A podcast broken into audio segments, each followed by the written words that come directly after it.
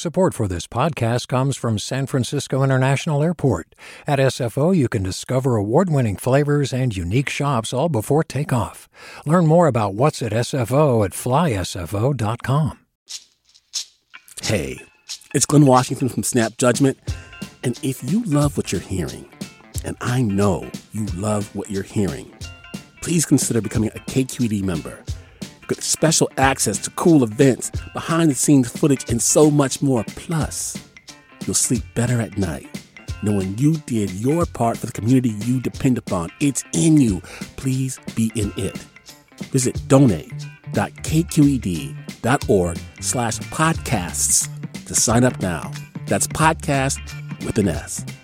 Thanks. From KQED. Good morning. This is the California Report. I'm Saul Gonzalez in Los Angeles. The availability of intensive care unit beds at many Southern California hospitals has reached 0% because of the explosion of COVID patients. Forecasts predict if infection rates continue, there could be thousands of people in need of ICU beds in the region by early next month. Meanwhile, San Francisco has issued a pandemic travel order effective today. Anyone visiting or returning to the city from outside the Bay Area must quarantine for 10 days. Citing the surge in COVID cases and hospitalizations, Health Director Dr. Grant Colfax said, Imagine not having a hospital bed for your mom or your dad, your grandmother, or even your child. Imagine them getting suboptimal care. Would you want that? I certainly wouldn't want that. According to county data, ICU bed capacity in San Francisco stands at about 28%. The COVID pandemic has been tough for California's childcare providers as well. Many have struggled to keep their doors open in order to care for the children of essential workers, and they're getting little support themselves. KQED's Katie Orr spoke with two women who are trying to make it all work. Child care provider Katina Richardson has a lot on her plate these days. She's juggling kids aged 2 to 9. Okay, you guys, let's make sure we use our inside voice. And some new responsibilities as well. Remember, we have our school age kids here Zooming today. Richardson owns and operates the Littles Daycare out of her home in Hayward, California. The pandemic has presented a number of challenges, including dealing with distance learning. Normally, Richardson wouldn't see her older kids until after school got out. But with many of their parents working, she has made her home their school. Now we're also juggling three to four different teachers that's Zooming with the children. So now we're finding quiet spaces so that they can kind of focus. Richardson isn't doing it on her own. She has the help of her assistant and friend, Andrea Williams. Good morning, Miss Andrea. How are you this morning? Williams said she had another job working with autistic kids, but she stopped working there in an attempt to limit her social bubble. This is her home, and then I go to my home, which I have a grandbaby that's three years old at my home and, and my daughter and the elderly mom. So I have to make sure that I'm safe at all times to make sure that they're safe when I go home. It's a stressful situation for everyone. Richardson and Williams say they're constantly acting as teachers, trying to keep the kids protected and trying to keep Richardson's home extra clean. And while schools have budgets and staff and supply chains to help get them through, childcare providers are largely on their own. These women say it can be exhausting. Everything has just come down. Even, you know, just washing their sheets, their blankets more often. And and then herself, because she has to buy these extra supplies for her home to make sure that she's safe. I have to buy extra supplies for my home to make sure that I'm safe. And we didn't get anything for being essential workers. Thousands of providers across the state have decided it's easier to close than to navigate the pandemic. The Department of Social Services estimates more than 2,400 providers have permanently closed. Thousands more have endured temporary closures after being exposed to COVID. In order to keep her doors open, Richardson and Williams make safety a top priority. They wear masks and face shields and try to limit their physical contact with the kids, who also wear masks. There are procedures in place for drop off and pickup. All the kids have to put their coats into a tote so that they're not touching. We have a thermometer. We're taking their temperatures and logging it daily as they're entering the daycare. Richardson also bought plexiglass dividers she puts between the kids to help stop the spread of germs. She switched to paper plates and cups for meal times. She and Williams are constantly wiping down surfaces and toys. For the most part, Richardson says the children have adapted well. The kids have really caught on. They really caught on. I'm really proud of them for what they do as mm-hmm. little people. Still, she says it's not fair to make providers like her handle the pandemic without more support. And the state needs to understand that, that us as providers, I have not shut my door, not one day.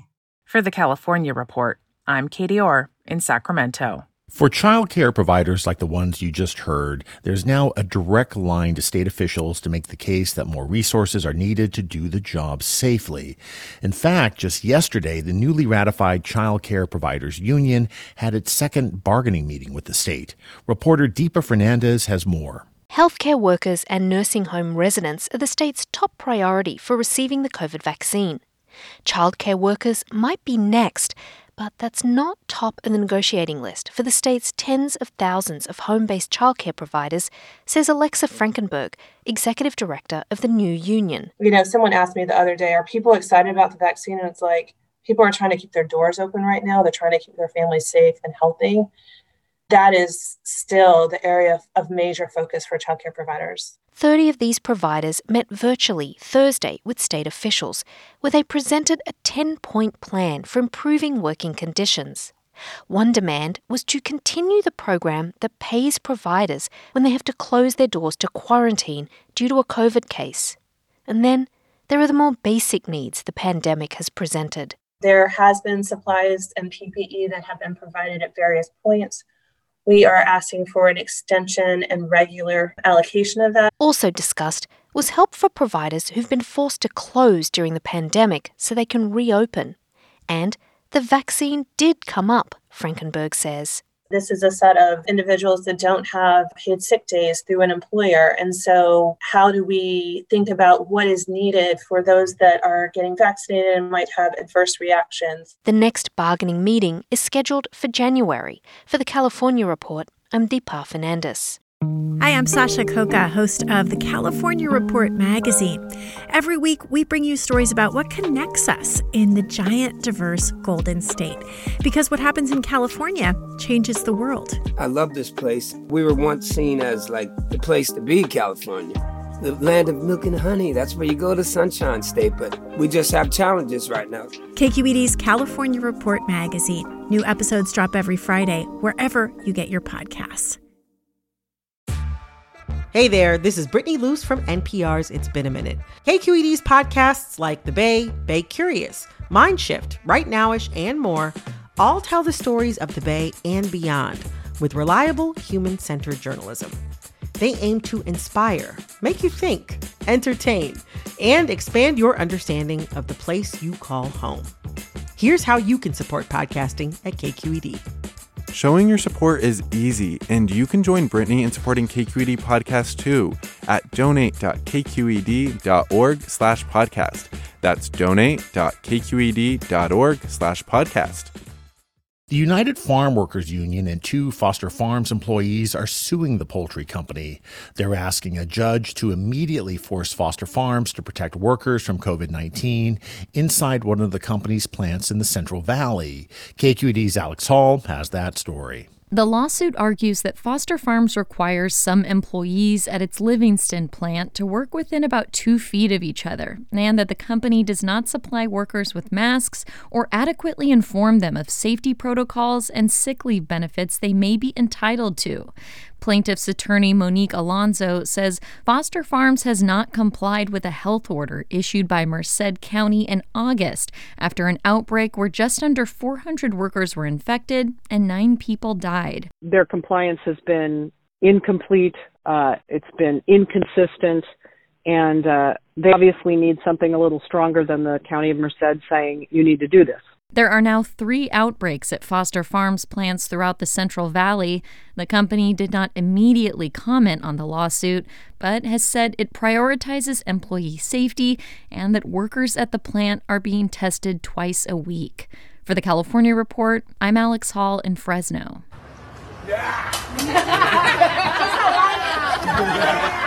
That's the sound of a crowded restaurant and bar last night in San Diego, where lots of customers were seen eating indoors and not social distancing. Any place that serves food in San Diego is now allowed to reopen after a Superior Court judge ruled in favor of two San Diego strip clubs that defied the statewide shutdown order. From KPBS, here's Jacob Aere. Judge Joel Wohlfeil said that there was no compelling evidence that allowing restaurants to operate with health and safety restrictions adds to the risk of spreading COVID 19. General Manager Alex Navarrete of Carina's Restaurant Group says the decision is a blessing during a difficult year. And now we have to get the word out now that we are open again, indoors as well and outdoors, and get our customers back in. And, and it is a, a glimmer of hope that now we can get maybe some income for the employees. Businesses will still have to follow COVID 19 safety practices based on the state's tier system, which is linked to COVID spread. For the California Report, I'm Jacob Aere in San Diego. The state is appealing the San Diego judge's ruling to the 4th District Court of Appeals. In Sacramento, Democratic lawmakers are renewing a push to end mandatory prison sentences for certain drug crimes. Cap Radio's Nicole Nixon reports. Judges aren't always allowed to send drug offenders to rehab or probation, and State Senator Scott Wiener says they should be. California helped pioneer mass incarceration in the 70s, 80s, and 90s despite our progressive reputation. Uh, and now it should be on California to help lead the way out of mass incarceration. His bill would allow judges to choose between jail time, probation, or other options for nonviolent drug offenders who are convicted of crimes like possessing a half ounce of heroin or selling meth. The measure has support from liberal leaders in the criminal justice sphere, like newly sworn in Los Angeles County District Attorney George Gascon. Several other states have also relaxed mandatory sentencing laws in recent years. This will be the fourth iteration of this bill in California, Previous versions stalled after Wiener says they hit procedural roadblocks. For the California Report, I'm Nicole Nixon in Sacramento. And now to a preview of our sister show, the California Report's weekly magazine. This week, KQED's Carly Severn re examines the history of the Donner Party to uncover a deeper story about racism and injustice. You might be familiar with this story. A band of 81 people traveling over the Sierra Nevada in covered wagons, imprisoned in snowdrifts as high as buildings, and forced to turn to cannibalism to survive. At least, that's the ghoulish shorthand version. The way the story has been shaped and evolved over time, it really shows you where emphasis was placed when it came to human life. That's Dalton Brown, a member of the Wilton Rancheria tribe outside of Sacramento. It was the land of his ancestors, the Miwok and Nisenan people, that these settlers were trying to reach in 1846. The last Donner Party survivor was brought down off the mountain just nine months before gold was discovered in California. And it was during this time of shocking change that the state's dark reckoning with the Donner disaster unfolded. Almost two centuries on, yes, the Donner Party's sometimes still treated like a pop culture punchline. But this saga might tell us a very different story about California and this nation as a whole. KQED's Carly Severn. Her documentary about the Donner Party airs on this week's California Report magazine. You can tune into the show on this station or download the podcast. And that's the California Report for Friday, December 18th, a production of KQED Public Radio. Our engineers are Katie McMurrin and Danny Bringer, with additional engineering from Seal Muller and Jim Bennett. Our producers are Mary Franklin Harvin, Alice Woelfle, and Holly J. McDede. Our editor is Angela Corral. I'm Saul Gonzalez. Have a great day and weekend. Support for the California Report comes from Eric and Wendy Schmidt, whose philanthropy includes Schmidt Futures focused on finding exceptional people and helping them do more for others together on the web at schmidtfutures.com. The James Irvine Foundation, committed to a California where all low income workers have the power to advance economically. Learn more at irvine.org. And Paint Care, now with 770 drop off sites in California where households and businesses can recycle their leftover paint. More at paintcare.org. Do you love learning about the San Francisco Bay Area? Its history, its people, its unique blend of cultures? Then you should check out the Bay Curious book. I'm Katrina Schwartz, editor and producer on the Bay Curious podcast, and I'm here to let you know that for the month of May, we've worked out a sweet deal for KQED podcast listeners. Right now, you can get the Bay Curious ebook for $1.99. That's right, $1.99. Just search for Bay Curious wherever you get your ebooks or find a link in our show notes. This offer does expire at the end of the month, though, so you'll want to act on it fast. Happy reading!